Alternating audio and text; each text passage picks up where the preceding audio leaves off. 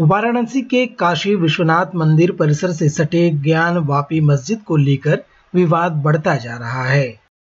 वाराणसी की निचली अदालत के आदेश के बाद मस्जिद परिसर का सर्वे किया जा रहा है।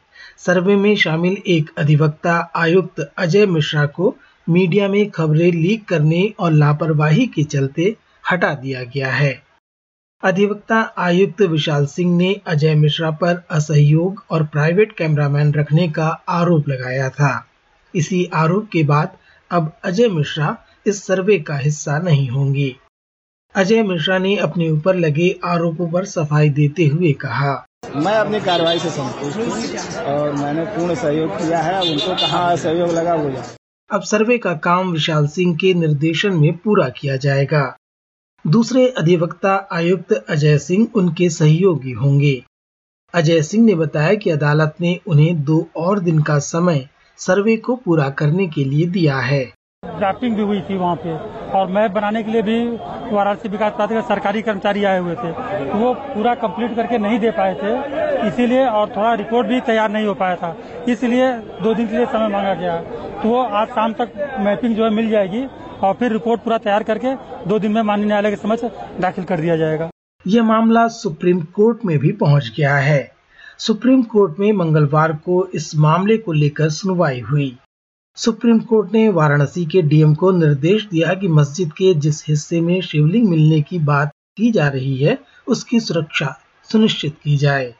हालाँकि श्रद्धालु बिना किसी बाधा के वहाँ नमाज़ अदा करना जारी रख सकते हैं। इस मुद्दे पर राजनीति भी खूब हो रही है। भाजपा ने अदालती कार्रवाई पर संतोष जताते हुए सर्वे से सत्य के सामने आने की बात कही है।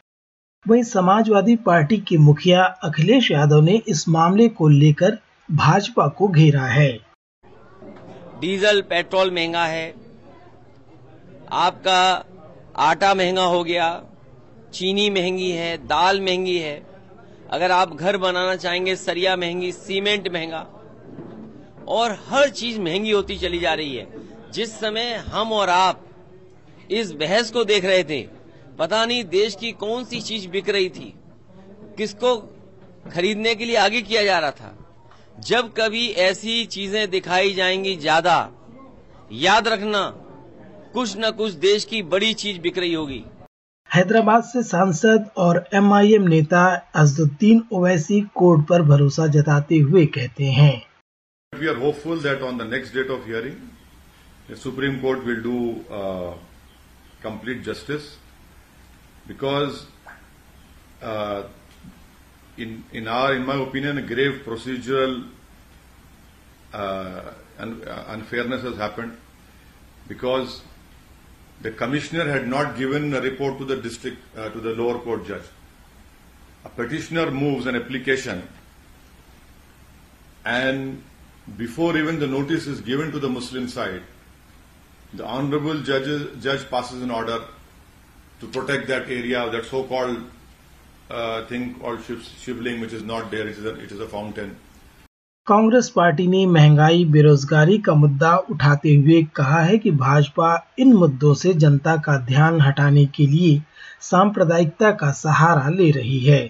कांग्रेस प्रवक्ता अजय माकन ज्ञान वापी मुद्दे की आड़ में भाजपा पर आरोप लगाते हुए कहते हैं।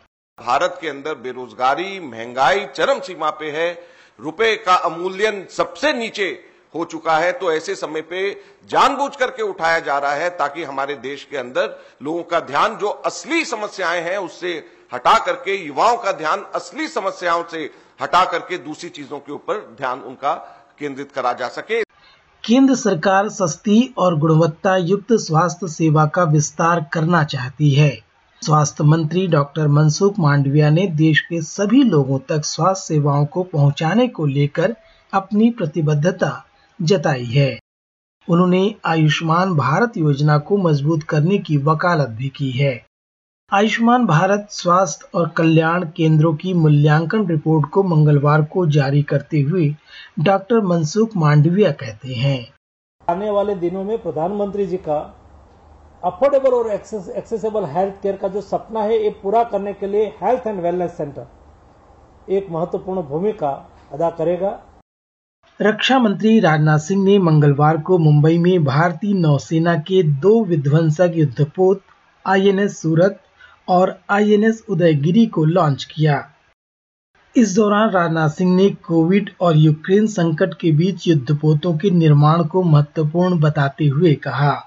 यूक्रेनियन कॉन्फ्लिक्ट के चलते पूरी दुनिया में उथल पुथल मची हो ग्लोबल सप्लाई चेन बाधित हो, ऐसे समय में इन वारशिप का निर्माण और लॉन्चिंग हमारी मैरीटाइम कैपेबिलिटी में वृद्धि और आत्मनिर्भरता के प्रति हमारे कमिटमेंट की एक मिसाल है। मैं इंडियन नेवी बजगांव डाक शिप बिल्डर्स लिमिटेड और इस आयोजन से जुड़े सभी स्टेक होल्डर्स को अपनी ओर से हार्दिक बधाई देता हूँ और शुभकामनाएँ भी देता हूँ। साथियों, मुझे बताया गया कि प्रोजेक्ट 17 ए और प्रोजेक्ट 15 बी के ए शिप आधुनिकतम तकनीकों से युक्त होंगे। State of the art sensor package और वेपन्स के साथ ये शिप दुनिया की most technologically advance missile carrier में से एक होंगी। इनमें प्रयोग किए गए सिस्टम न केवल आज की, बल्कि भविष्य की जरूरतों पर भी ये पूरी तरह से खरे उतरने वाले हैं।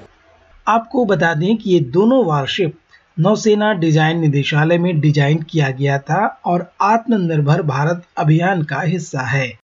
और अब चर्चा उत्तर भारत में पड़ रही भीषण गर्मी की। इन दिनों उत्तर भारत के कई राज्यों में लोग गर्म हवाओं से परेशान हैं। वहीं असम में बाढ़ का कहर जारी है।